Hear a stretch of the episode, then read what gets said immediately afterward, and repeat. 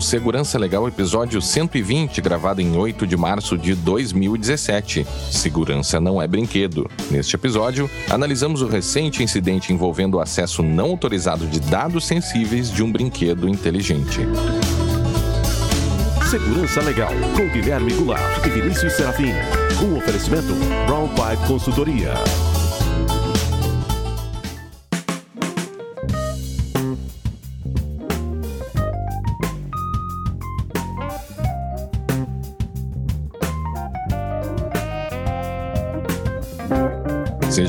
Muito bem-vindos. Estamos de volta com o Segurança Legal, o seu podcast de segurança da informação e direito da tecnologia. Eu sou Guilherme Goulart e aqui comigo está Vinícius Serafim. Tudo bem, Vinícius? Como vai? Olá, Guilherme. Tudo bem? Olá, os nossos ouvintes. Tudo ótimo. Estamos de volta fechando uma trilogia, né, Vinícius? No episódio de hoje vamos continuar falando sobre a questão de segurança da informação, crianças e brinquedos inteligentes. E vamos fechar os últimos três episódios aí foram sobre esse tema. Sempre lembrando que para nós é fundamental a participação de todos por meio de perguntas, críticas e sugestões de temas. Para isso estamos à disposição pelo Twitter, no Segurança Legal, pelo e-mail podcast@segurançalegal.com e pelo Facebook, no facebook.com/barra segurança legal e também pelo nosso canal no YouTube, youtube.segurançalegal.com. Além também, Vinícius, do iTunes, todos esses links, como de costume, os nossos ouvintes já sabem, estão lá no nosso site www.segurançalegal.com. Tanto o Segurança Legal quanto o canal, quanto o vlog do Segurança Legal fazem parte de uma iniciativa da empresa Brown Pipe Consultoria, uma empresa especializada em proteção de dados e segurança da informação. Para conhecer os serviços, vá em www.brpe.com.br. Estamos também apoiando, Vinícius, a Crypto Rave 2017, inclusive. Sim, exatamente. Inclusive fizemos um pequeno spot, Vinícius, que vamos rodar agora aí com é, esse apoio que nós estamos dando para a Crypto Rave 2017. Inspirada no movimento internacional das crypto parties, a CryptoRave é um esforço coletivo para difundir os conceitos fundamentais de privacidade e liberdade na internet e o uso de ferramentas de segurança digital. São 24 horas de conversas, trocas e aprendizagem na área de segurança da comunicação e criptografia entre os dias 5 e 6 de maio em São Paulo. Nesta quarta edição, a CryptoRave será ainda maior. Seis ambientes com trilhas temáticas incluindo política, hacking, gênero e tecnologia, além do já conhecido Install Fest. A CryptoRave é o maior evento aberto e gratuito desse tipo no mundo. A última edição reuniu mais de 3 mil pessoas, hackers, ativistas, cypherpunks de diferentes lugares do mundo, além de pessoas interessadas em se apropriar de práticas de segurança e de proteção de dados pessoais. A CryptoRave em 2017 se reafirma como um espaço de encontro plural no qual um público cada vez mais amplo possa se envolver nesta luta pela liberdade na internet. A CryptoRave é um evento gratuito e é promovida por meio de financiamento coletivo. Colabore com sua contribuição em catarse.me barra CryptoRave 2017 e visite cryptorave.org. Lembrando apenas, Vinícius, que CryptoRave é com o Y, pessoal aí que para não se enganar na hora. Se bem que com o Google hoje é difícil a pessoa errar, né? É, ela, ela erra, mas o Google corrige, né? O Google corrige, né? Agora, agora te dizer, né? Tu é, tu é de fato um radialista nato, né? frustrado, radialista frustrado.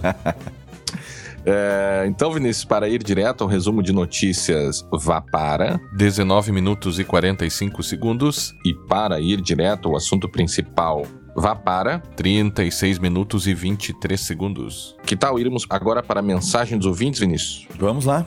A primeira mensagem vem do Edson Kopke, que deixou uma que mandou uma mensagem por e-mail. O que, que disse o Edson, Vinícius? É, o Edson é o seguinte: Sou um ouvinte do Segurança Legal e após vários episódios ainda estou com algumas dúvidas.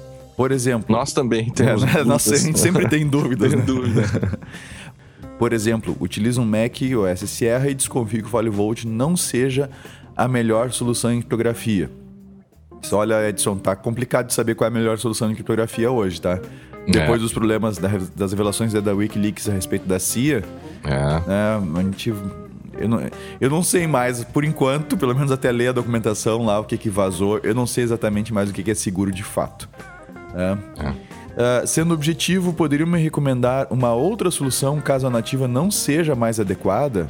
Uh, bom, primeiro, o FileVault é o que melhor se integra a, a, ao ambiente do macOS. Tá? Sem dúvida nenhuma. É fornecido pelo próprio sistema. A priori, a criptografia é forte, é a AES, né? Uhum. Que é utilizado. E você tem a opção de não enviar a chave de backup para a Apple. Tá? Que é o recomendável, né? Que é o recomendável. Ah, eu, eu uso o FileVault e, e, eu não mandei a chave de backup criptografia para Apple. Mas ao uhum. mesmo tempo, eu não, eu não, assim, não tenho uma confiança absoluta que, de que eles não têm uma maneira de acessar, entende? Se fosse o caso. Uhum. Então, uhum. a gente até pode falar uma, uma outra hora a respeito de que seria um ambiente realmente seguro para guardar coisas realmente sensíveis, né? Uhum. uhum. Mas eu te recomendaria continuar utilizando o FileVault, tá? Uh, ele pergunta a mesma coisa a respeito de antivírus. É, antivírus tem que ver o que melhor se encaixa dentro do teu perfil, tá? De uso da máquina, Edson. Uhum. Uh, você tem vários bons aí. Você tem o Kaspersky, você tem o Avira. É, pelo menos esses são esses dois que eu lembro de cabeça, assim, que, que, que eu já usei uh, ou no Desk ou no Note, tá? Uhum. Então, mas existem outros também, mas dá uma avaliada nesses dois. Uh, Frequentemente me perguntam qual é o melhor antivírus e eu digo melhor é aquele que você paga, tá? que você está você tá comprando o serviço de antivírus. Uh, senão você vai sempre ficar com ou, ou vai ter propaganda junto ou vai ser, você vai ter um conjunto de funcionalidades limitado, né? Uhum. Com relação ao antivírus uh, full, digamos assim, que você vai lá e paga para utilizar. Ele comenta que, que acabou ficando com dúvidas, pois encontrou mais propaganda que discussões técnicas em fóruns. É verdade. Como o caso do famoso, entre aspas, Avast, né? Que é bem. que é pop, segundo ele coloca. Uhum. Ele pensou em instalar o Komodo, que acham. Eu ficaria com um dos dois que eu te, que eu te citei, tá? Quanto a VPN, alguns fóruns recomendam o CyberGhost, mas não dá para ter confiança, pois também não, dá de, não, não dão detalhes técnicos e código-fonte não é aberto. Aí eu te recomendo o OpenVPN, tá? Inclusive, existe um, um cliente para OpenVPN para macOS que é o Viscosity. Tá? Uh, sim, mas eu acho, eu acho, que a questão da VPN aqui ele está falando mais sobre a questão de anonimização mesmo do que. Ah, ele, ah né? sim, entendo. Pode ser que sim. Tá, é, é. Não, achei que ele estava querendo um software de VPN uh -huh, para uh -huh. o uso dele. Né? -huh. É, eu, eu, no caso, eu uso o OpenVPN para minhas navegações, inclusive para quando eu vou para redes públicas, né? Uhum. Eu conecto via OpenVPN num servidor de VPN meu. Sim. Tá? então, esse é o.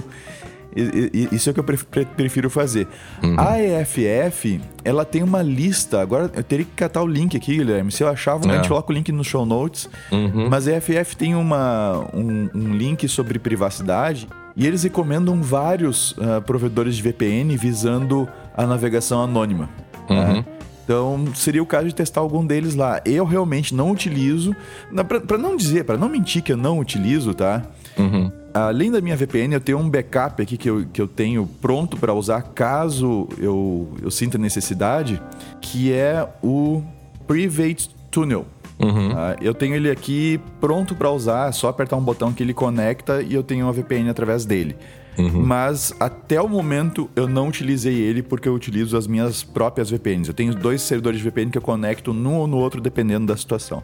Uhum. É. Sem contar que você pode fazer alguma coisa própria ou usar, no caso, o Private Tunnel é o que eu tenho instalado aqui. É, tem um, uh, além da FF, tem aquele site prismbreak.org que, hum. que dá uma, a recomendação de várias é, ferramentas aqui, desde redes anônimas, Store, celular, DNS, criptografia de disco, alternativas de e-mail, clientes de e-mail, enfim. Dá uma, mais de uma dezena aqui, ou duas dezenas de softwares livres, abertos, nessa ideia de você se proteger, né? Uhum. Então, também fica o link para isso. E a própria ideia do do Crypto Rave também, a ideia de eventos como esse é que sejam apresentados aí pro para as pessoas interessadas nessa parte de, de empoderamento em segurança da informação e proteção de dados, o pessoal apresenta nesse tipo de evento que vai ser em São Paulo, né? Se uhum. tiver em São Paulo, não sei se ele falou aqui de onde é que ele é, mas se ele tiver em São Paulo, vale a pena visitar.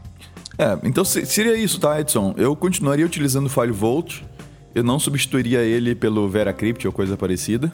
Uhum. Ah, e se você quiser um ambiente realmente, realmente seguro, que você tenha controle sobre ele, talvez daí você tenha que trocar de sistema operacional. É. Talvez você tenha que ir pro um Linux, para um Debian, uma coisa parecida. Uhum. É, ele até acabou citando o VeraCrypt aqui em relação ao TrueCrypt, que a gente falou sobre, sobre esses dias, né? Que, ah, achei o podcast aqui que vocês falaram com, sobre isso, mas é, é um tema delicado mesmo, né? Sim, sem dúvida nenhuma. Bem, Edson, muito obrigado. Continue conosco. Grande a abraço. próxima mensagem vem do Luciano Lima, que deixou lá no site.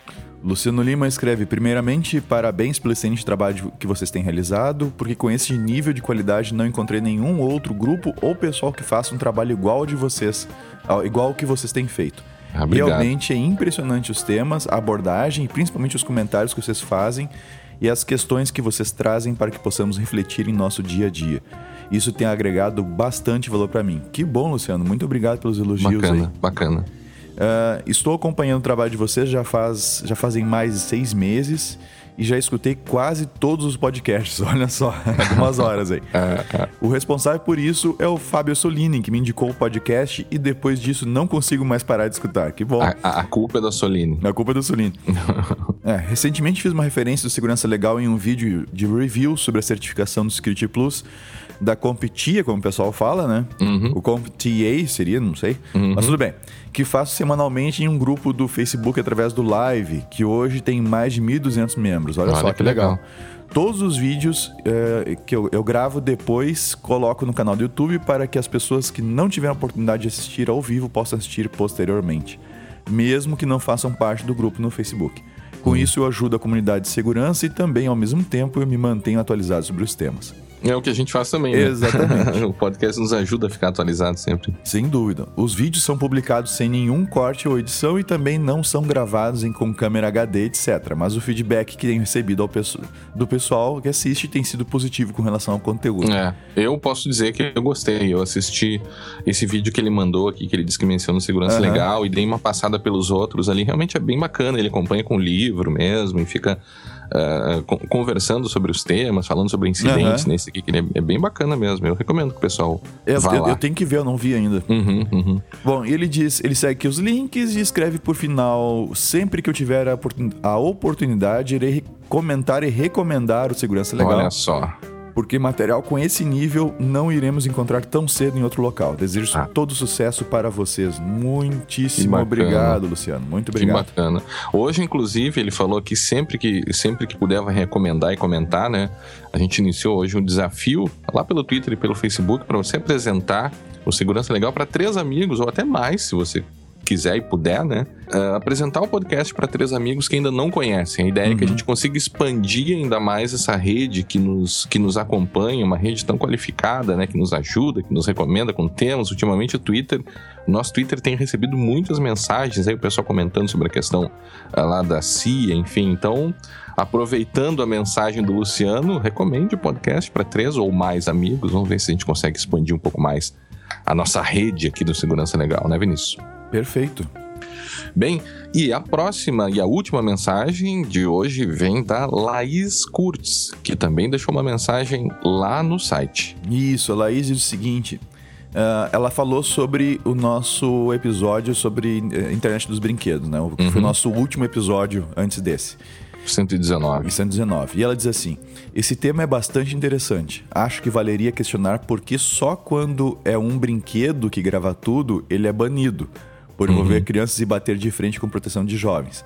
Sendo que isso é um risco no caso de qualquer coisa que grave tudo o que a É. pessoa fala, envolvendo ou não crianças. De fato, de fato, Laís. É isso aí. É Claro isso que aí. o contexto de ser com crianças exige proteção especial, especialmente por se imaginar que brinquedos são algo inofensivo. Uhum. Mas, como comentado ao final, nossos celulares, carros, etc., estão armazenando cada vez mais dados sobre o nosso comportamento. Uhum. Acho que estamos sendo ingênuos nesse sentido, ao permitir que tudo seja feito em nome do conforto e da comodidade. É, é Laís, sem dúvida. E, e às vezes não é nem conforto e nem comodidade. É só pelo frisson do, do novo. Do novo. é, Exatamente. é, é. Essa decisão de banir é um marco. Mas se ficar restrita ao contexto da proteção à infância, pode não ter muito efeito. Afinal, ao redor de crianças sempre há adultos e seus dispositivos. Como narrado, o celular acaba indo para, parar na mão dos, dos filhos. Dos pais, dos pais é. acaba indo parar na mão dos filhos.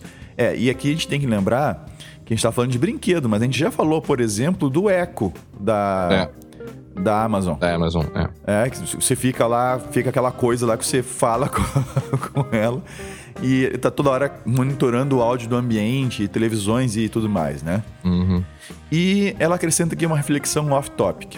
Ela diz achou, ela, ela diz assim: achei interessante a discussão quanto à boneca falar coisas consideradas femininas e o boneco robô falar sobre coisas de ciência mas percebi que o comentário chegou a um ponto onde se considerou que panelas rosas seriam coisa de menina. É, só, só lembra que tu comentou, Oi. né, Vinícius?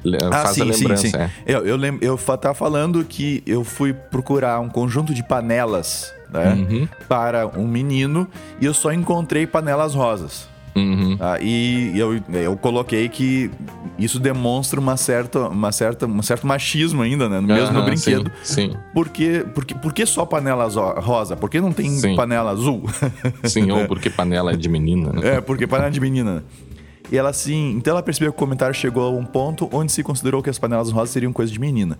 O fato de associar rosa ou qualquer cor a mulheres, a, a mulheres e feminino não seria um escorregão que faz parte da mesma mentalidade criticada, olha só, Laís, eu acho que até pode ser sim, tá? Uhum. Mas eu, eu, vou revelar uma coisa que eu não revelei naquele episódio, uhum. tá? As, o menino pro qual eu ia comprar as panelas é o meu filho. Uhum. Uh, e, e, realmente, eu tava procurando uh, panelas com. Uh, sim, qualquer conjunto de panela, tá? Uhum. E me chamou a atenção que só tinha panela rosa, não, não, não tinha opção de outra cor. Uhum. Uh, e obviamente eu comprei, não deixei de comprar as panelas mesmo assim. Uhum. Uh, então eu não tenho nenhum problema com isso, de fato. Acho que ela tá. Acho que ela pega um ponto aí bem interessante, tá? É. Que sim, a gente tem essa mentalidade fixada de que rosa é pra, é pra menina e azul pra menino. Basta ir numa loja de enxoval para criança, pronto. Sim. É, isso tá posto lá. Não, não, não, é, se você chegar lá e disser que você quer enxoval rosa para um menino, as pessoas vão, vão lá sei, capaz de chamar o conselho tutelar. não sei. Mas, mas existe sim essa mentalidade e não é difícil a gente, a gente uh, dar uma escorregadinha nela, não, tá? É. Mas, mas é legal ela ter nos, nos chamado sim, a atenção não, e, isso, e, né? Ela se deu conta disso, é uma coisa assim, Exato. assim bem... É legal. É, uma, é, um, é uma, uma situação assim bem sutil que ela pegou, né? E, uhum. e ela tá, tá correta, sim, pode ser. É, eu acho importante a gente é, sempre considerar esse tipo de reflexão, onde a questão do feminino e o, nessa última semana a gente viu várias questões uma grande uma grande é, pesquisa que foi feita demonstrando ainda que as mulheres ganham menos do que os homens uhum. então tem, tem toda uma questão assim que eu acho que a gente não pode perder de vista e sim tem que se preocupar não é bobagem não é não é vitimização, ao contrário, é uma questão que a gente ainda precisa resolver. Ainda mais hoje, né? Hoje é o Dia Internacional, Internacional ah, é das Mulheres, né? O dia que nós então gravamos. Fica sim. um abraço especial aí para todas as nossas ouvintes. É, do Segurança Legal e na pessoa da Laís, né? Que foi a, a ouvinte que nos mandou uma mensagem hoje. Bem, é, e ela termina aqui, Vinícius. Ela termina dizendo parabéns pelo podcast, acompanho desde meados do ano passado e como pesquisadora de direito e sociedade informacional, os temas sempre me interessam. Que, que bom, legal, Laís. Legal. E, e, sim, Laís, recomende também os uh, temas para nós gravar. Isso, isso, isso. Traga, traga, parte das suas pesquisas aqui para compartilhar. Isso, gente, exatamente. Né? É, exatamente. É legal, legal. Nos mande até te convidar, nos manda um e-mail aí com, com o que tu tens estudado, os isso, trabalhos que tens isso, feito, para a gente ter uma ideia do que tu anda pesquisando. Legal. Deve, ela deve ser uma estudante de mestrado, doutorado, talvez, aqui, como, como é pesquisadora, né? Uhum. Imagino eu, né? Bem, então, se você não ficou sabendo do que ocorreu nas últimas, nas últimas duas semanas, nessa última quinzena, o nosso amigo Fábio Solini está à espreita já para comentar tudo o que foi relevante na área da segurança da informação e do direito da tecnologia. Vamos ao Fábio.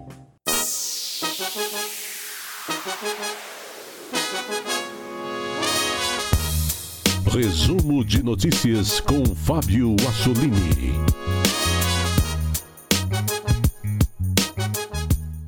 Olá pessoal, estamos de volta com o seu resumo de notícias aqui no podcast Segurança Legal.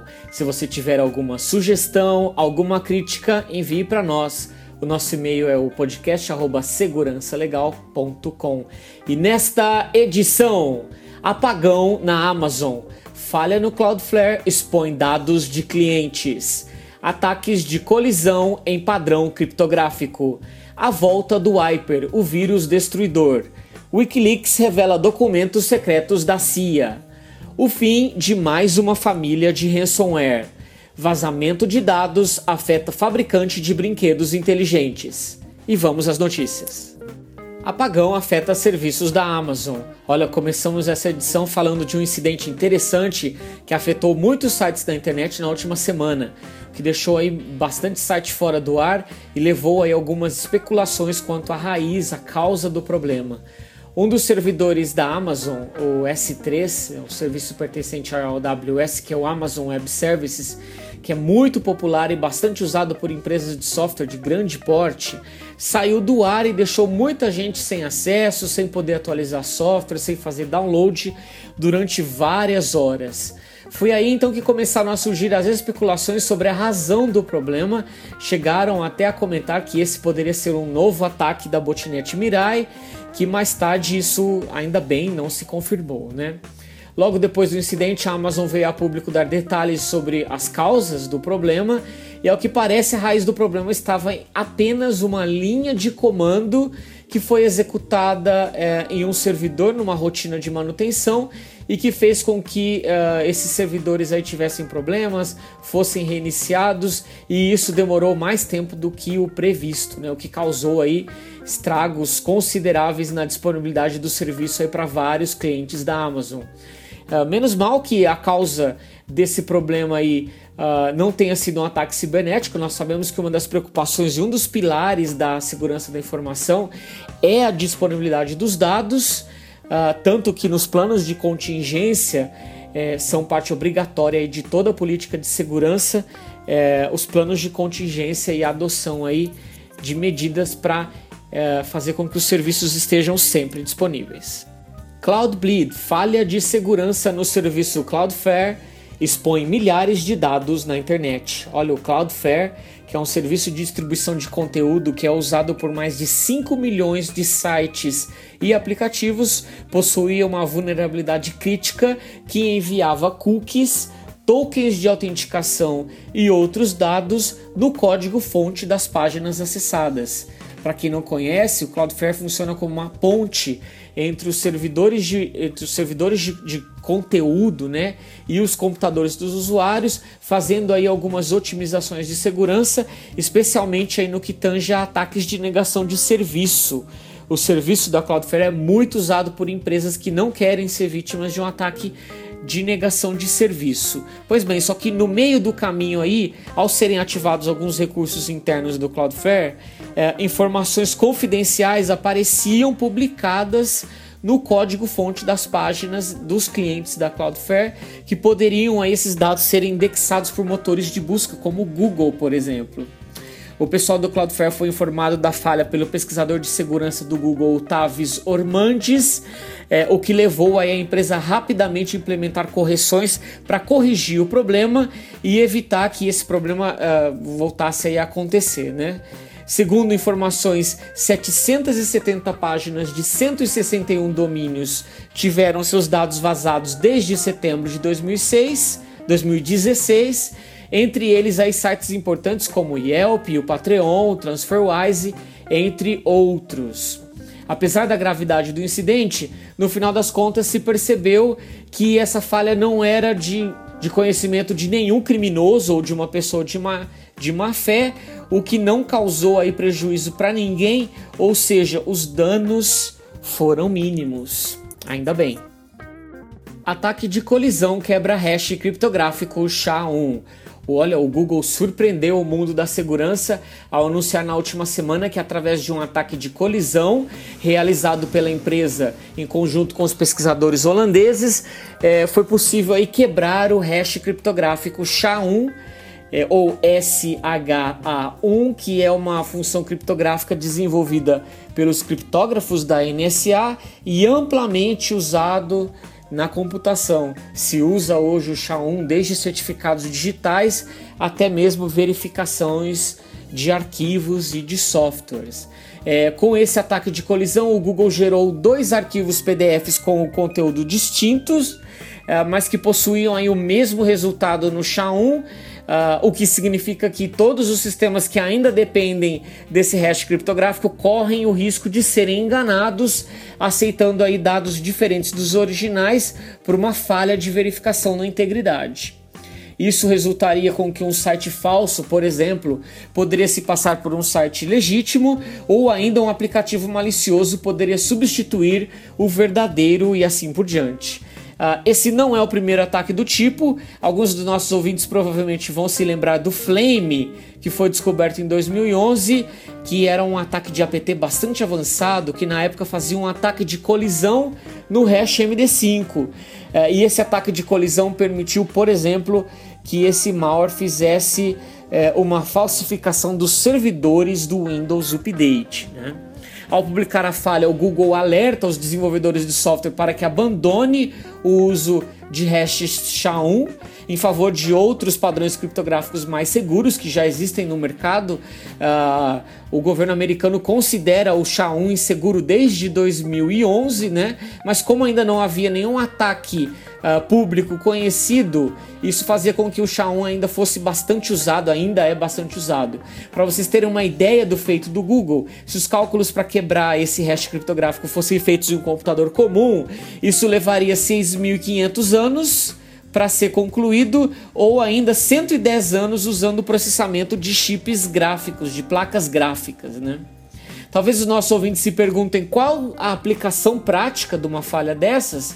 Pois bem, uma empresa húngara noticiou, junto com esse anúncio do Google, que essa falha permitiria a disseminação de arquivos torrent maliciosos. Pois é, se você quiser saber mais detalhes sobre essa notícia, eu vou deixar os links lá no nosso site. A volta do malware destrutivo Wiper. É, ele está de volta. O conhecido malware destrutivo Wiper, que é bastante disseminado no Oriente Médio. É, ele foi já encontrado aí em ataques em diversas companhias petrolíferas na Arábia Saudita, em outros países uh, do Oriente Médio. Uh, dessa vez a, a Kaspersky publicou uh, uma notícia de que foi encontrada a terceira versão do Hyper circulando na região e que dessa vez ele não vem sozinho, foi encontrada também uma nova variante desse malware, nomeada de Stone Drill. Ela foi encontrada atacando companhias na Europa. Para quem não lembra, o Wiper é um tipo de código malicioso que, ao se instalar no sistema, ele vai formatar todo o disco, não dando nenhuma possibilidade para que os dados sejam recuperados, porque o vírus não usa um simples delete, mas sim uma técnica que nós chamamos de zero fio ou wipe, deletando totalmente os, ou reescrevendo totalmente os arquivos do sistema, impedindo com que eles sejam recuperados.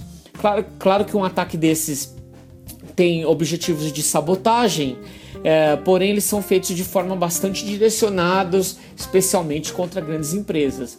A pesquisa ainda detalhou que possivelmente grupos patrocinados por governo estavam usando o malware em ataques, que essa nova versão encontrada não possui somente as funções de wiper, mas também funções para cifrar os arquivos, exatamente como faria um ransomware impossibilitando aí o acesso a eles. É, eu sei que isso lembra os nossos ouvintes, isso lembra a série Mr. Robot na realidade.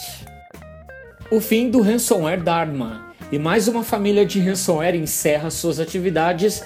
Dessa vez se trata do Dharma, os desenvolvedores da praga publicaram no fórum Blipping Computer a chave mestra usada pelo ransomware, o que possibilita aí a recuperação de todos os arquivos cifrados por essa praga.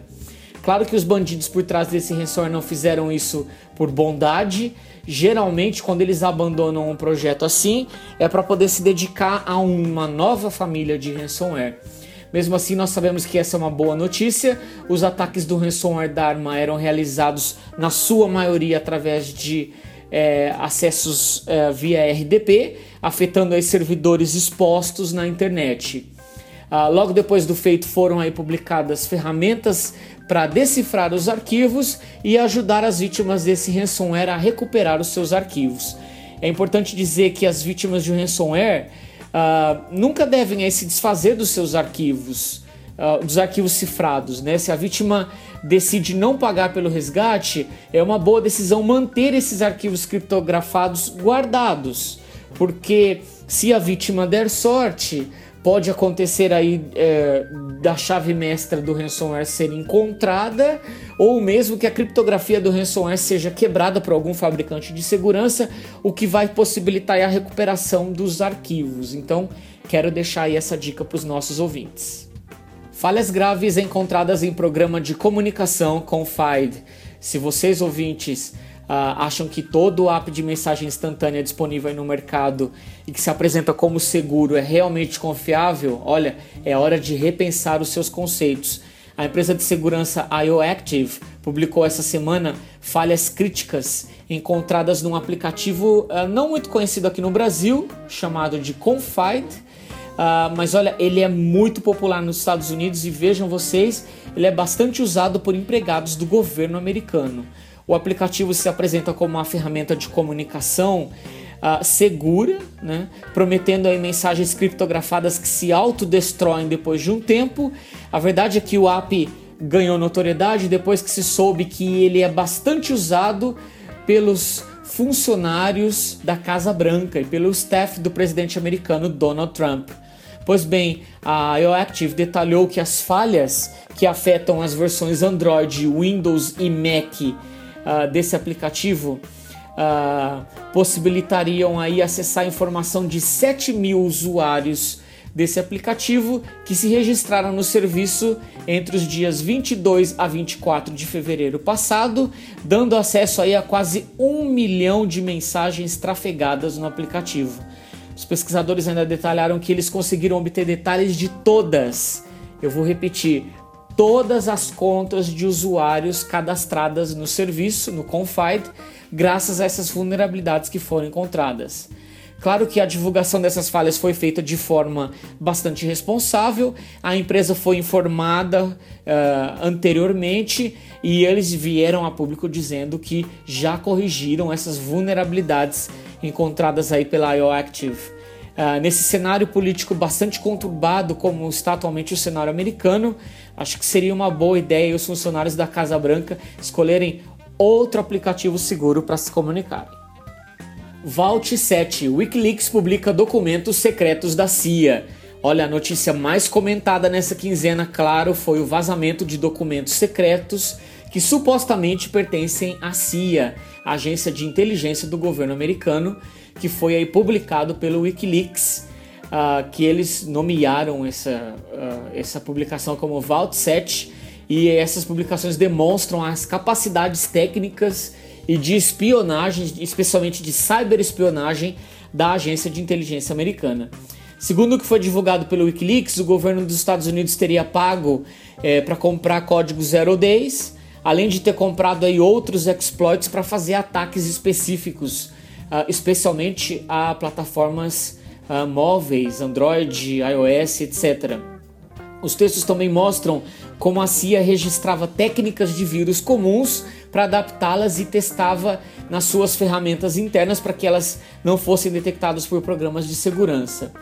Ah, para ataques que necessitavam presença física, o consulado dos Estados Unidos em Frankfurt funcionava como uma fachada para um centro de espionagem que, segundo esses vazamentos aí, era usado nas operações da CIA em solo europeu.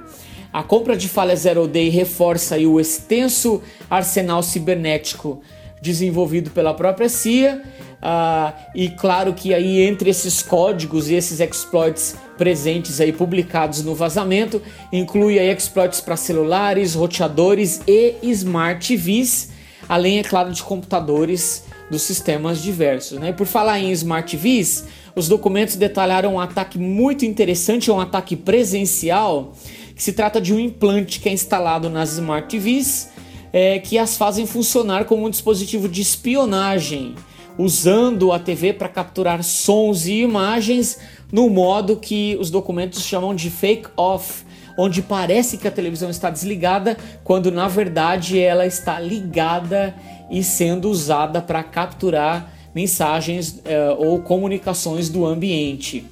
as revelações ainda causaram grande confusão na imprensa global, que chegaram a interpretar os documentos de forma errônea, uh, onde vejam vocês, até o New York Times chegou a publicar erroneamente que a agência americana teria capacidades para quebrar a criptografia do WhatsApp e outros programas de mensagem instantânea, quando na verdade os documentos queriam dizer é que a agência dispunha de malware, códigos maliciosos para infectar esses dispositivos móveis, que possibilitaria capturar a comunicação antes que a criptografia fosse aplicada. Olha, muita coisa é, foi comentada desses documentos vazados e muita coisa ainda está por se tornar pública, porque me parece que há mais documentos a serem publicados pelo Wikileaks.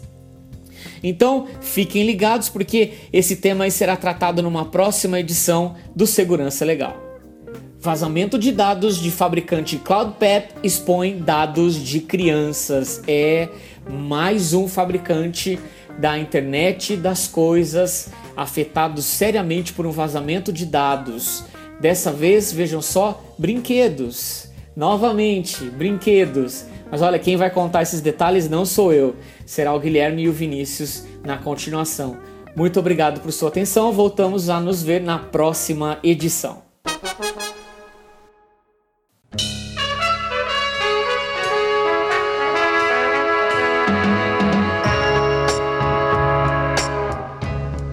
Eu disse no início, Vinícius, essa é, esse é o fechamento de uma trilogia. Na verdade, não foi algo intencional, né? Os assuntos foram se se foram surgindo, ali, né? Foram se encaixando. surgindo, é, e de repente a gente falou em três episódios seguidos sobre questões que envolveram ou que envolvem, se não direta, indiretamente, a segurança de crianças, né? Que é um problema muito grande, né? É uma questão ainda que a gente precisa resolver. As pessoas estão viciadas em tecnologia e as crianças estão estão viciando também as crianças, né? Cada dia, esses dias aí eu li dois estudos que falavam uh, que os pais estão apresentando a tecnologia para os filhos de, uh, muito cedo, né? Que deveriam esperar um pouco mais. Uh, e tudo isso acaba envolvendo essas questões que a gente vem falando, vem falando nos últimos dois episódios e nesse também. E esse último episódio dessa trilogia trata sobre um incidente que foi revelado, Vinícius, um dia depois da gente ter gravado o episódio anterior. Exatamente. E a gente ficou com aquela sensação, bah, mas é, isso é uma continuidade do que a gente falou no episódio anterior, não tinha como deixar de falar. Mas para aqueles que não se interessam tanto assim pela questão da criança, a gente já anuncia que esse episódio ele ele é também a análise de um incidente que poderia ter acontecido com outras uh, outros coisas da internet das coisas, né? Com Ex outros elementos de internet das coisas, né? É, exatamente, até como a Laís, nossa ouvinte, colocou lá no, no comentário dos ouvintes, né, que a gente leu, Uhum, uhum. é, não é porque é um brinquedo. Né? Ou É. seja, esse brinquedo é só mais um caso, mais um incidente de falta de cuidado, de desleixo com informações É. e tal, e que é, resulta em um vazamento. Né? Então nós vamos tratar aqui a partir desse incidente várias coisas que são que estão no vamos dizer, assim, no cerne de qualquer Uhum. outro incidente de segurança. É. É, é, é uma coisa importante a gente, que a gente sempre deve considerar em qualquer produto é, que vá para a internet, que utilize a internet, é quais são os, os possíveis impactos de um vazamento de dados ou de, uma, de um comprometimento na segurança desse sistema ou desse componente, enfim, né? Uhum. É, nesse caso aqui, a gente está falando de um brinquedo ligado à internet. É, esse brinquedo permitia que pais conversassem com seus filhos por meio de um aplicativo. Então, as crianças gravavam mensagens via o bonequinho, via o ursinho, né? Uhum. É, gravavam mensagens e os pais, me- mesmo à distância, conseguiam ouvir essas mensagens no celular.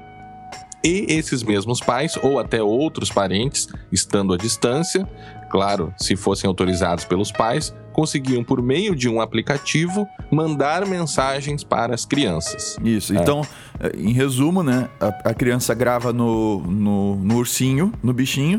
Essa gravação, gravação fica na internet, no Isso. servidor na internet, aguardando que a outra pessoa né, via aplicativo no seu telefone, no seu tablet, Uhum. baixe a mensagem, escute e possa até mesmo gravar uma mensagem de volta para a criança.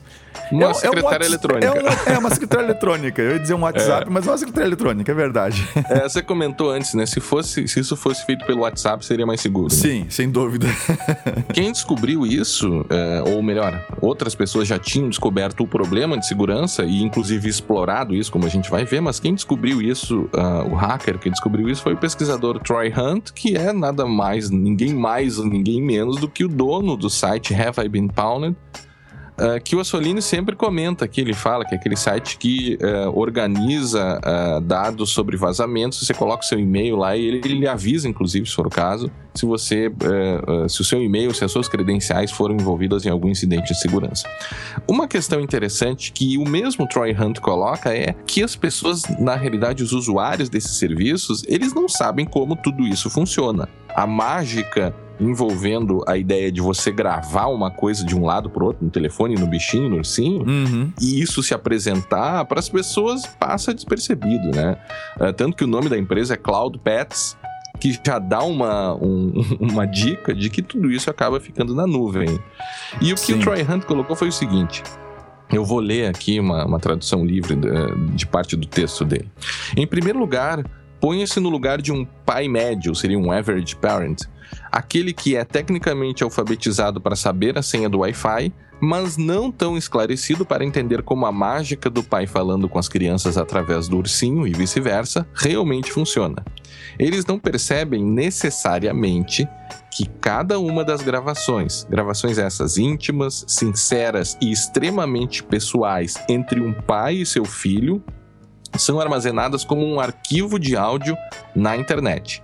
Eles certamente não percebem que no caso do Cloud Pets, os dados estão guardados em um banco de dados MongoDB, e a gente já vai falar sobre os problemas envolvendo o MongoDB, expostos na rede sem nenhuma autenticação e, pior, ainda indexados pelo Shodan. Quer dar uma palavrinha sobre o Shodan, Vinícius? Vamos lá, o Shodan é um mecanismo de pesquisa, um search engine, tá? Que já existe há alguns anos, nós já comentamos sobre ele aqui na, ah, no podcast Segurança Legal há bastante tempo, eu nem lembro mais qual foi o episódio, mas faz, É, com é. certeza faz mais de um ano, se bobear mais de Sim, dois sim, anos. Sim, tá? sim, sim. E o que o Shodan faz é, é, é varrer a internet atrás de coisas conectadas a ela. É, então, não só coisas, né, mas ser, serviços em geral, desde Uhum, câmeras, uhum. bancos de dados, o que você imaginar. E ele indexa isso e você consegue pesquisar. Uhum. Então você consegue. Eu quero encontrar bancos de dados MySQL ah, no Brasil. Aí você consegue pesquisar lá e ele vai listar para você uma série de servidores de banco de dados Sim. MySQL Abertos, né? expostos na internet. É. Não, não quer dizer que o, o acesso esteja aberto. Sim, sim, expostos. Mas eu quis exposto dizer no nesse sentido, de que É. você consegue se conectar ao servidor e aí tentar se autenticar e aí testar ver se tem autenticação ou não. No caso Uhum. do MongoDB, é um ele é um banco de dados. É, ele, por default, ele não tem autenticação alguma habilitada. E o que acontece é que existem vários desses MongoDB expostos na internet ah, sem nenhum tipo de proteção. Você consegue se conectar lá e fazer qualquer consulta que você quiser. E esse site shodan.io, esse engine, ele fez. é, fica pesquisando a internet e encontrou, indexou vários Mongo- MongoDB, inclusive o banco de dados MongoDB utilizado pela empresa que vende os Cloud Pets. É. E aí. E- Esse, nesse incidente, nessa, nesse MongoDB aberto, foi possível ah, obter dados desse banco de dados que envolviam credenciais de mais de 800 mil usuários e que permitia, se não diretamente, mas que, que dava os instrumentos para hackers ou crackers para que se conseguisse chegar até as mensagens de áudio trocadas. E, já vai e chegar imagens né? de perfil. E imagens de perfil. Exatamente. Além do mais, descobriu-se que além desse problema na infraestrutura do brinquedo, né, se é possível falar infraestrutura desse brinquedo, desse serviço, porque não é um serviço, né, é, descobriu-se também que o próprio serviço tinha aqueles problemas que a gente comentou no episódio passado, ou seja, é um microfone que você pode aí por meio de, de, de algumas técnicas conseguir utilizar como dispositivo de vigilância. A primeira coisa que, que eu acho que a gente pode começar a colocar aqui, Vinícius, é, é por que, que é tão difícil fazer ambientes seguros? Ou, eu não sei se essa pergunta tem uma resposta, mas por que, que é tão difícil a segurança no, no dia a dia, principalmente quando a gente está falando em brinquedos, né? Será que a gente não deveria se preocupar muito mais ainda com segurança nesses ambientes? É, assim como, como o Troy colocou que os pais não estão preparados para se inteirar de como realmente funciona um brinquedo desses, tá? Uhum. E, inclusive, nós comentamos sobre isso nos, nesses episódios passados, acho que foi no anterior, no 119, que o que está acontecendo é que várias empresas estão passando a, a, criar produtos que estão ligados à internet e elas não possuem o expertise necessário uh, para fazer essa integração de forma segura. Uhum. A gente já tem problema com empresas de tecnologia que não fazem a coisa direito, ou seja, que escorregam em, algum, em algumas situações graves, tá? Agora, você tem empresas produzindo brinquedos e essas empresas não tinham essa preocupação, elas nunca tiveram que se preocupar, por exemplo, com internet, com um serviço na internet ou coisa parecida. E de repente elas passam a criar esses novos brinquedos, esses novos produtos, e elas, por não. E aí é uma, é, uma, é uma opinião minha, tá? Por não uh, se interarem adequadamente. Uh, se preparar para o desafio, ou seja, aquela história de vamos fazer o produto depois a gente vê, né? Uhum acabam cometendo erros básicos que, que estão em qualquer livro texto de segurança da informação. Né? Se você procurar na internet dicas para fazer um sistema seguro, as primeiras dicas que vão aparecer lá vão ser, por exemplo, colocar senha nos bancos de dados. É, é, prim... é, é assim, é, é, o mínimo, entende? Não, é que, é, é que é, eu não conheço muito sobre esse MongoDB, mas me parece um absurdo você ter um banco de dados que, por default, ele fica sem credenciais, é isso? É, por default ele não tem autenticação. Né? Mas, que, Mas que, que, tipo de default é esse? Bom, aí a gente teria que discutir, aí teria que ver exatamente qual é a filosofia uhum. por trás do MongoDB, tá? Uhum, Mas uhum. sim, isso não, não é o ideal. Mas não importa, entende? Se você vai botar um serviço na internet e, e você vai, escolhe um banco de dados, esse banco de dados não tem por default nenhuma autenticação, embora nos manuais do MongoDB informe lá para ativar a autenticação e tal, criando um usuário e tudo mais. Ah. É, deixa. É, você falou aqui.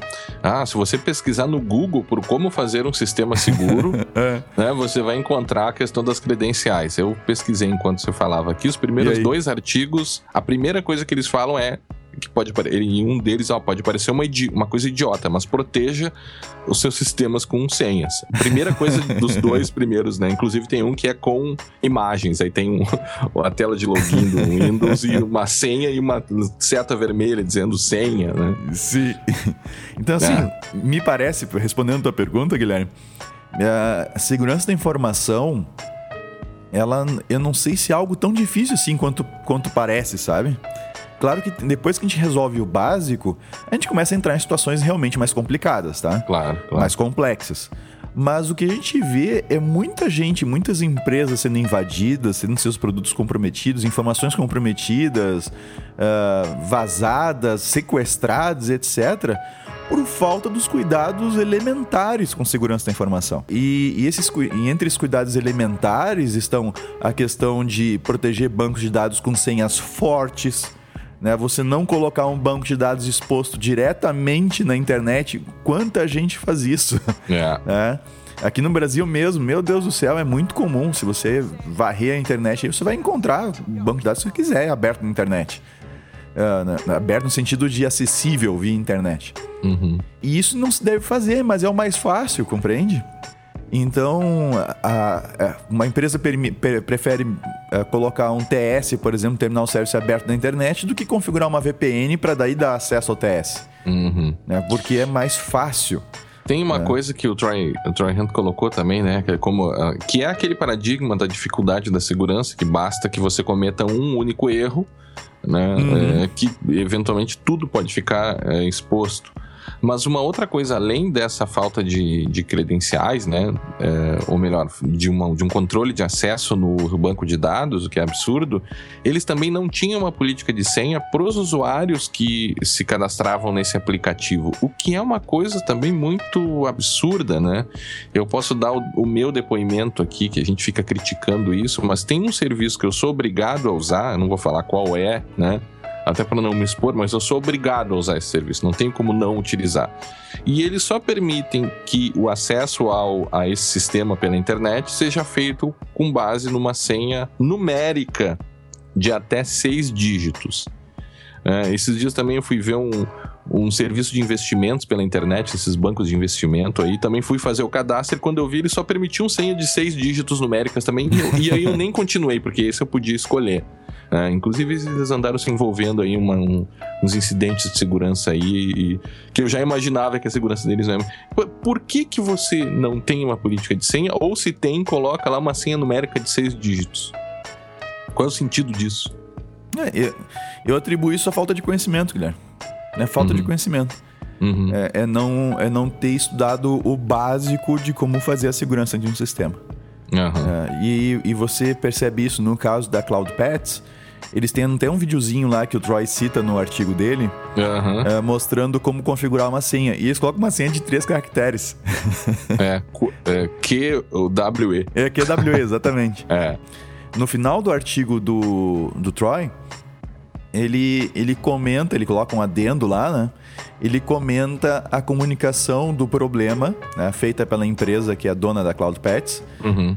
ao governo da Califórnia, que eles são obrigados na Califórnia, nos Estados Unidos, uhum. a fazer a, a, a, informação de que houve um vazamento de dados, né? Uhum, uhum. E, e o Troy ele foi comentando cada um dos pontos que eles colocam ali.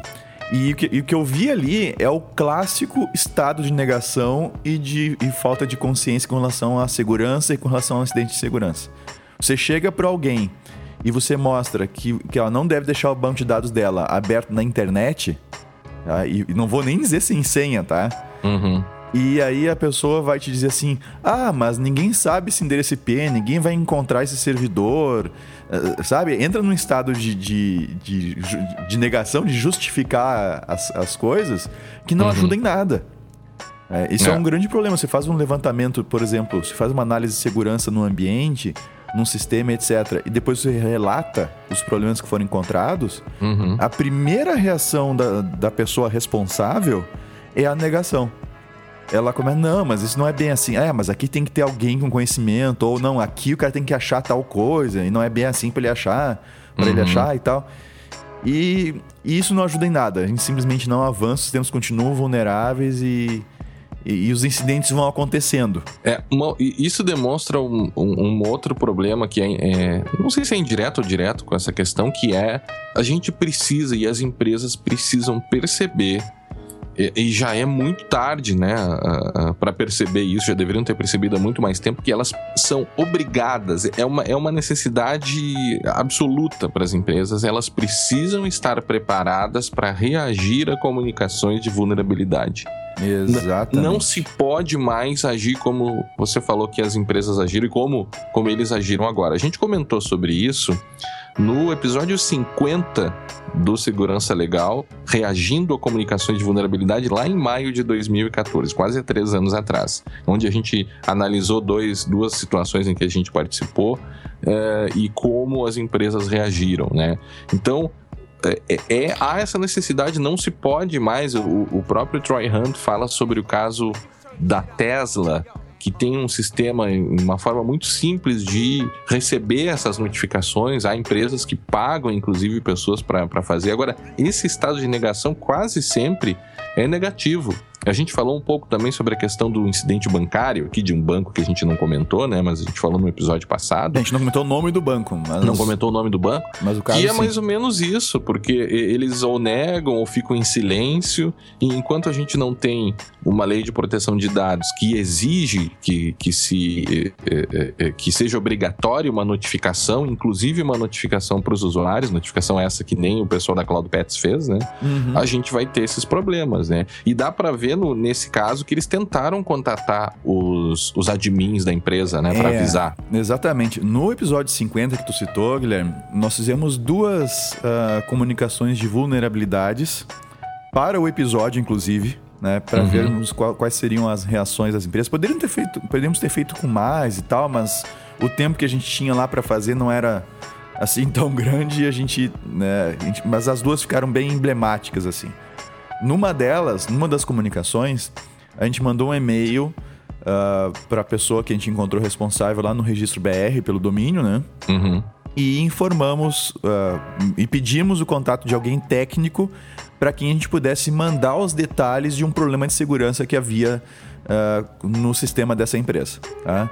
Eles ah, em seguida responderam dizendo que a pessoa técnica seria fulano de tal e nós respondemos então o e-mail ah, encaminhamos então um e-mail para essa pessoa informando do problema. E ela prontamente nos respondeu agradecendo a informação e dizendo que iria tomar as, as, as providências lá para resolver o problema. Que de fato foi resolvido. Tá? Eu verifiquei Uhum. depois foi resolvido. Uma outra empresa, que nesse mesmo episódio, aconteceu o que aconteceu com a Cloud Pets.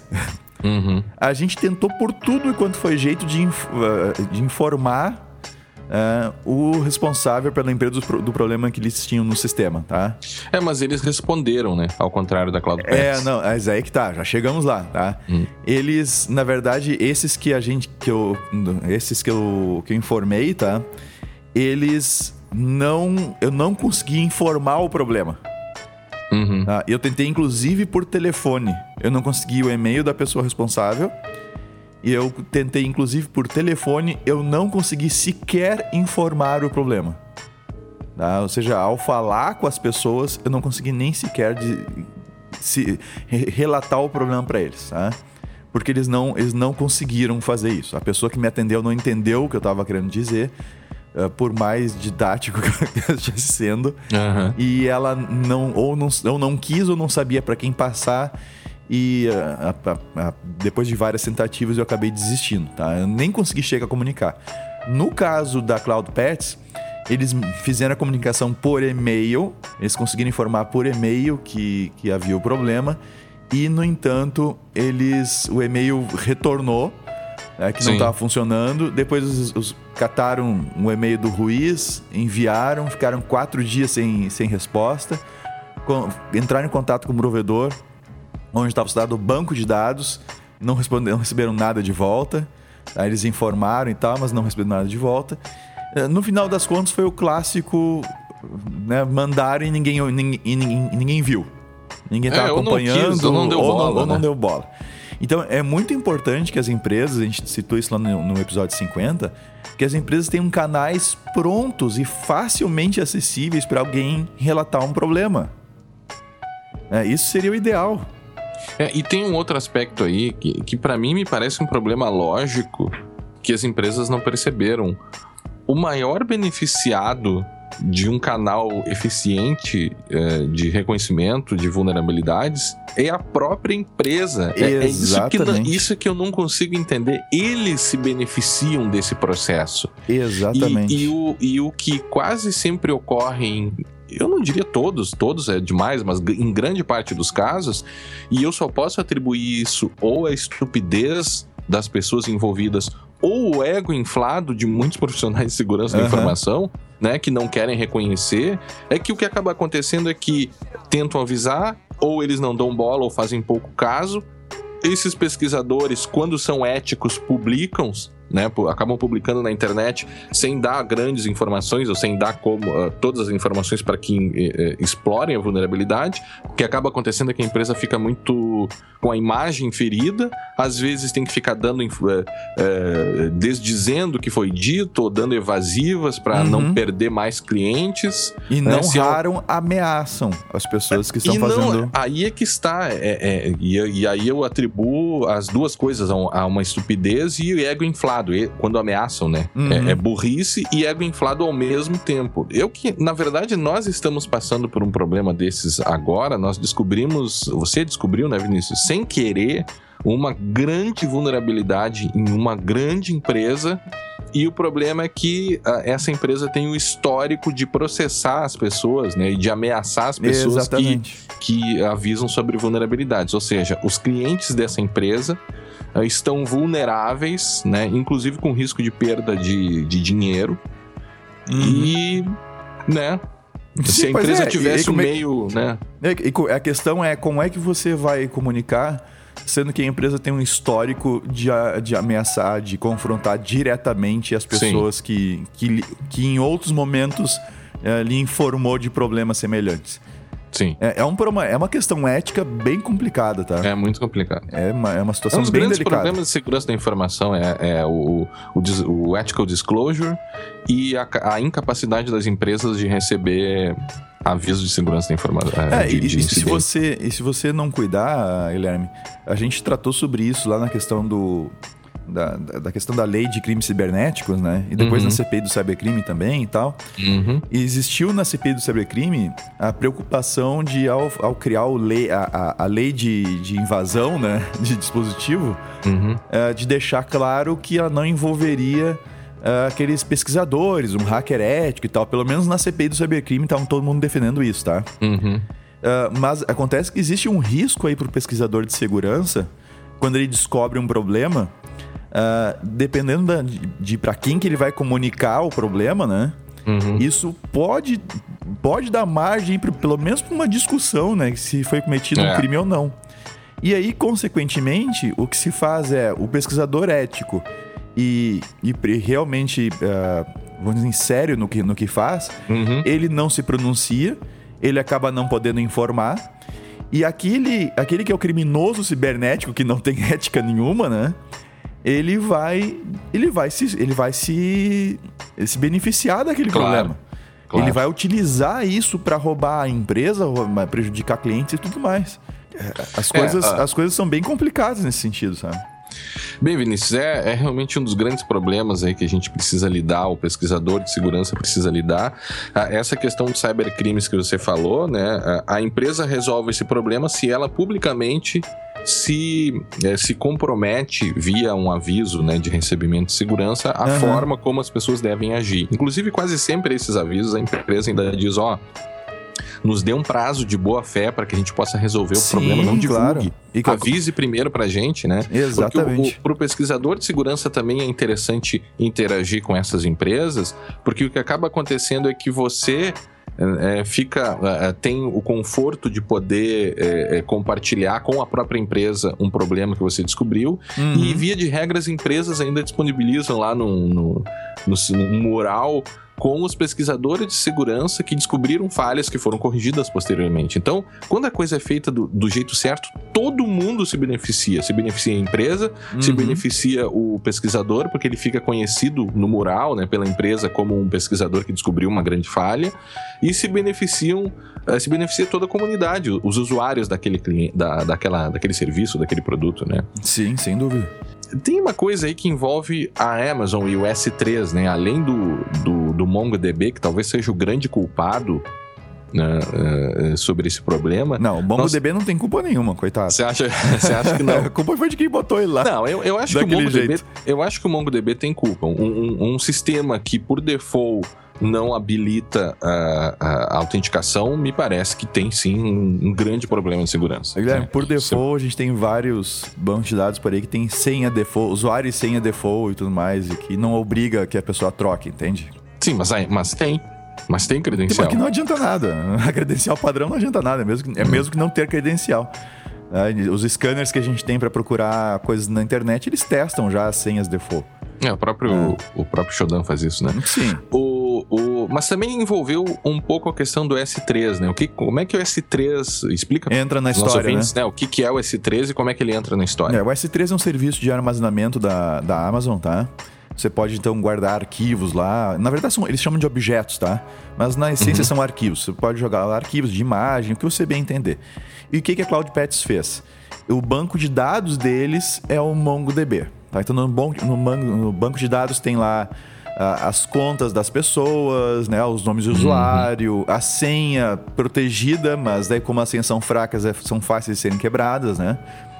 Ele, então, ele, ali ele tem os dados sobre as contas de usuários, quem está autorizado no quê. O- Os grandes. O, o- o volume de dados que eles têm, assim, que maior, que é a parte das gravações, que são as gravações em si. Uhum. E são. Aí não, não, deve- não é um volume tão grande assim, mas, mas também é, são dados nesse sentido que é. ah, que são as imagens de perfis, né? Dos perfis dos usuários. Essas duas informações eles guardam no S3. Uhum. Eles armazenam lá na Amazon. Detalhe, eles armazenam num, num bucket, num rese- um repositório público na Amazon. O que, que significa isso? Você não precisa de nenhuma senha para acessar esse repositório, para acessar os arquivos que estão lá dentro. Porém, você não consegue listar os, os arquivos. Sim, que tem um nome não adivinhável. Isso, tem um nome lá que seria difícil ser adivinhado e tal. E, no entanto, você, você acessando, você pegando a senha que está lá no MongoDB do usuário, tá conseguindo quebrar a senha, e se logando no sistema, você consegue a listagem do nome dos arquivos, Uhum. tá? E aí você consegue, então, baixar todas as gravações que estão lá na, na Amazon. tá? Então, eles armazenaram na Amazon sem nenhum tipo de proteção que não o, o- fato da pessoa não saber o nome e por isso não pode acessar. Sim. Para até algumas situações isso até é viável utilizar isso, tá? Para algumas situações. Mas não na escala que eles utilizaram e da forma que eles utilizaram. É, a- ainda assim, a- as gravações de áudio não estavam no banco de dados, né? Não, não, elas não estavam no banco de dados. Elas estavam lá, a de áudio estava lá na Amazon. Uhum. O detalhe para você acessar o- a gravação, você precisa da- do nome do arquivo. Uhum. né? E como o nome do arquivo envolve uma série de números lá e tal, que não é fácil você adivinhar, chutando, digamos assim, né? Por adivinhação. Ah, adivinhar por adivinhação é bom, né? Mas que não é fácil se descobrir. Ah, você precisa ah, da, da conta, da senha, acessar a conta da pessoa, se logar no sistema para conseguir ter o nome dos arquivos, a listagem dos arquivos.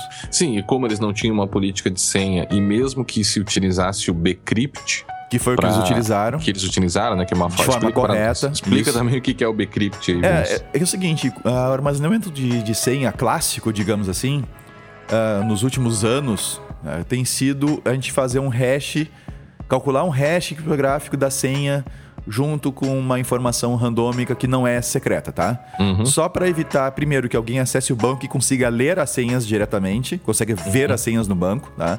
O que a pessoa vai ver vai ser um equivalente cifrado, digamos assim, tá? Uhum. Ah, e essa e para evitar senhas iguais, a gente coloca essa informação a mais ali para gerar esse hash. Acontece que esse essa proteção, ela já há alguns anos ela não é mais a proteção adequada, tá? Por quê? Porque você pode pegar o hash, levar para uma copiar ele para o seu computador, né? E colocar e fazer um rodar um software para ficar tentando descobrir qual é a senha que gera aquele hash. Então, você tendo poder computacional suficiente, você consegue ah, quebrar ah, alguma senha, tá? Uhum. O Bcrypt, ele, ele faz as.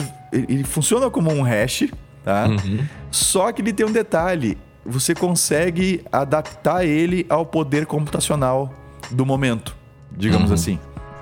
Tá? Então, você consegue, uh, com o Bcrypt, você consegue tornar a, a- a- aumentar a dificuldade de se quebrar a senha Uhum. tá? sem maiores problemas. Tem, sem ter que re- reescrever o sistema ou Sim. coisa parecida.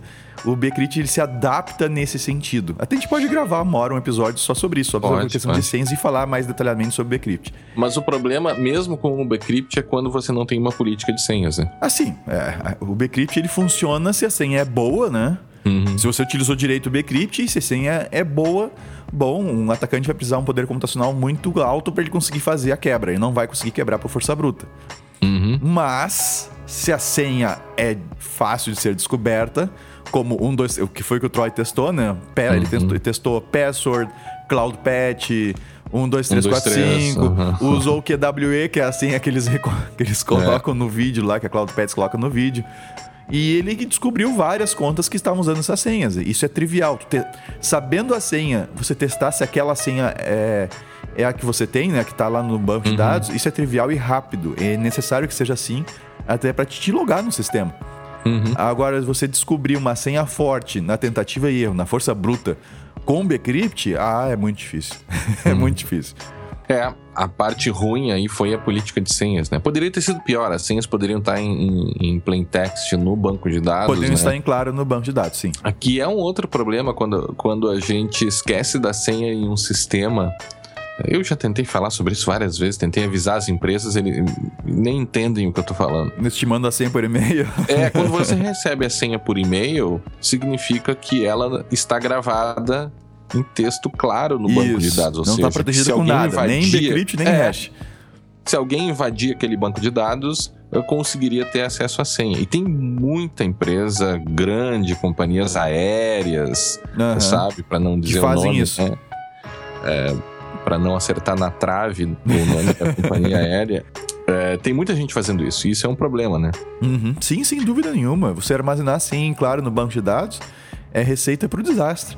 Ah, quando, quando ocorrer um vazamento do, do banco de dados, essas senhas que estão em claro, elas vão poder ser imediatamente utilizadas por um atacante. Uhum. E tem um detalhe: não raro os usuários utilizam a mesma senha em mais de um Ah, serviço. sim, sim. Então você encontra no banco de dados da- Cloud Pets, você encontra lá o e-mail do usuário e a senha que ele utilizou, por exemplo, né?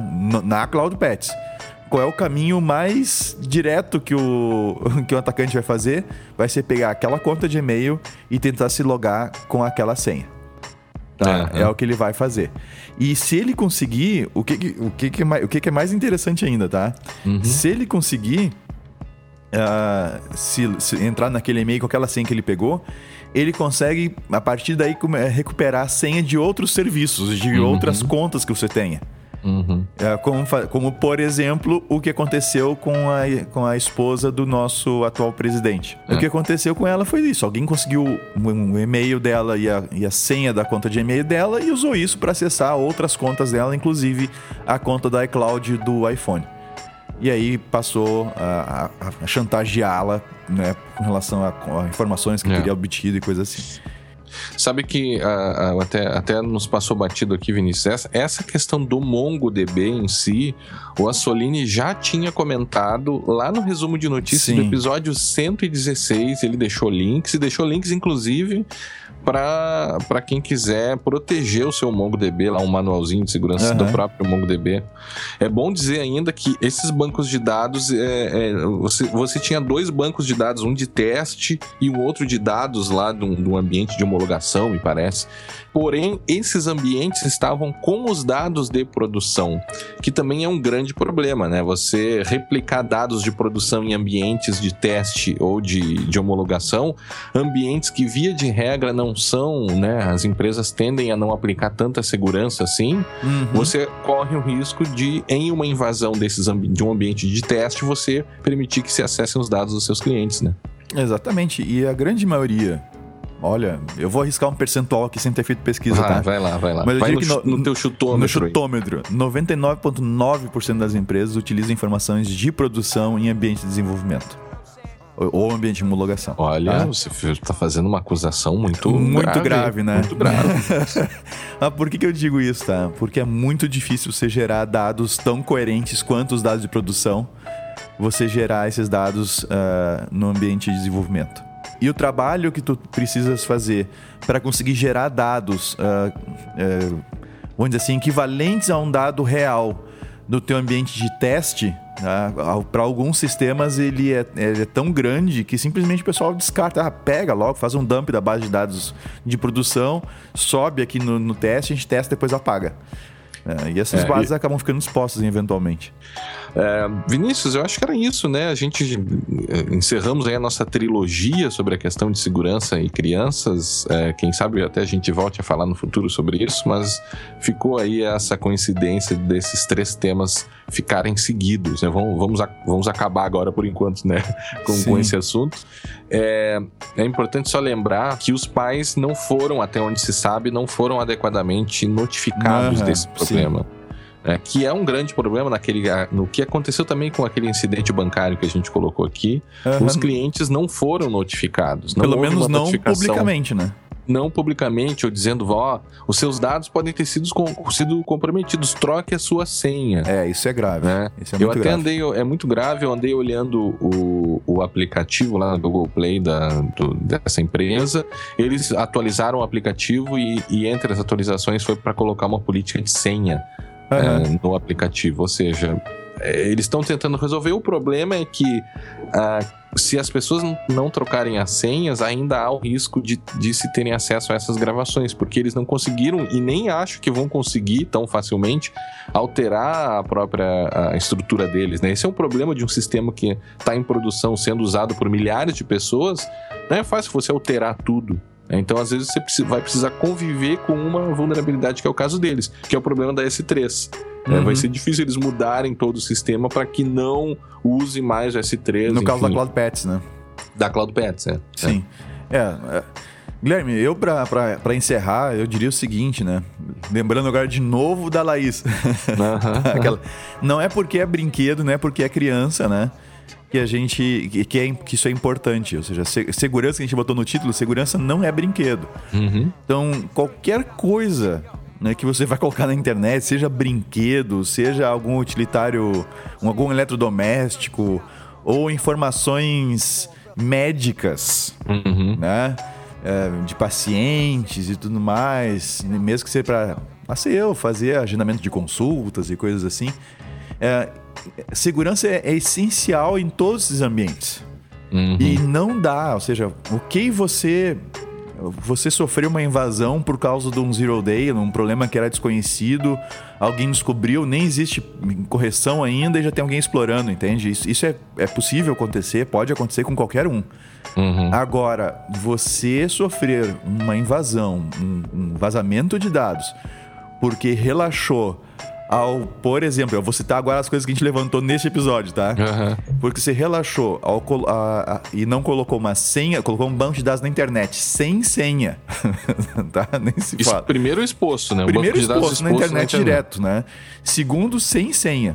Ah, mas como é que eu vou fazer se não for via, se não for direto no banco de dados?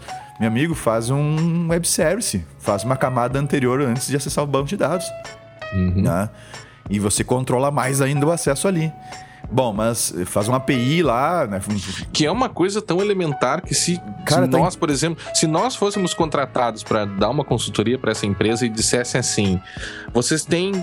Nós vamos contratar vocês por 10 minutos. Sim.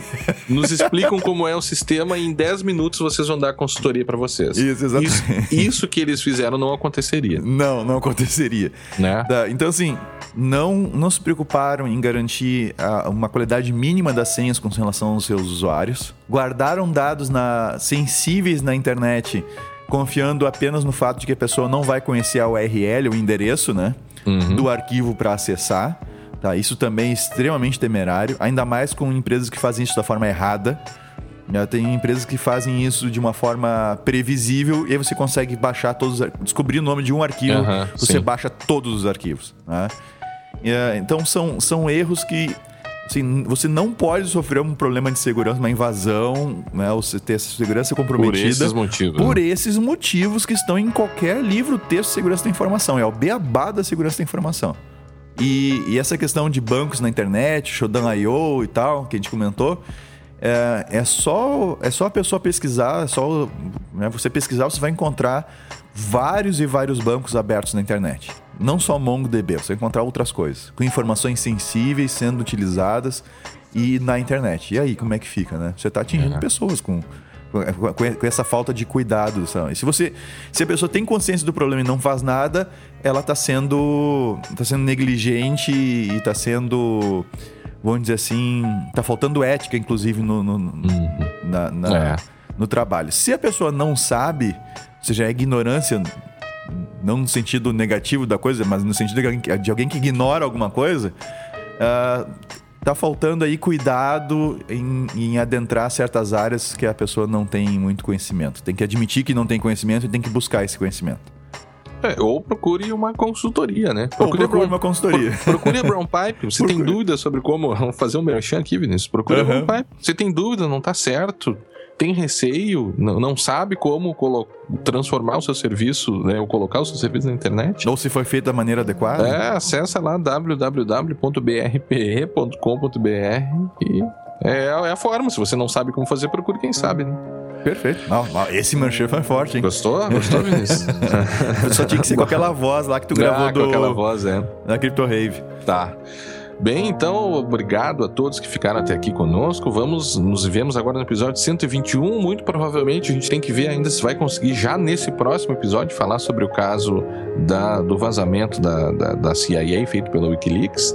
É, é, que é muita coisa. É a gente muita não quer, coisa. A gente não quer é, aproveitar uh, só para falar nisso agora, né? A gente quer ter tempo e quer, inclusive, o, o problema dessas questões é que a gente precisa de mais tempo para que outras pessoas descubram, verifiquem é, é, o material é muito extenso, com certeza Sim. a gente não vai conseguir ler meio por cento de tudo aquilo que foi publicado ou avaliar aquilo, então é bom a gente dar um tempinho para ver o que, que sai de lá, ah, para além das coisas da, da televisão, né, que a gente já viu, a gente consegue Uhum. habilitar as televisões, enfim. Ah, mas vamos ver se a gente, quando a gente consegue trazer isso o quanto antes para os nossos ouvintes, que já estão pedindo lá pelo Twitter, Vinícius, já três ou quatro pessoas, quando é que vocês vão falar sobre isso? Vai ter, não sei o que, não, vai ter, não se preocupem. Logo, logo falaremos sobre a questão da CIA. É isso, Vinícius? É isso aí. Então, até a próxima. Até a próxima.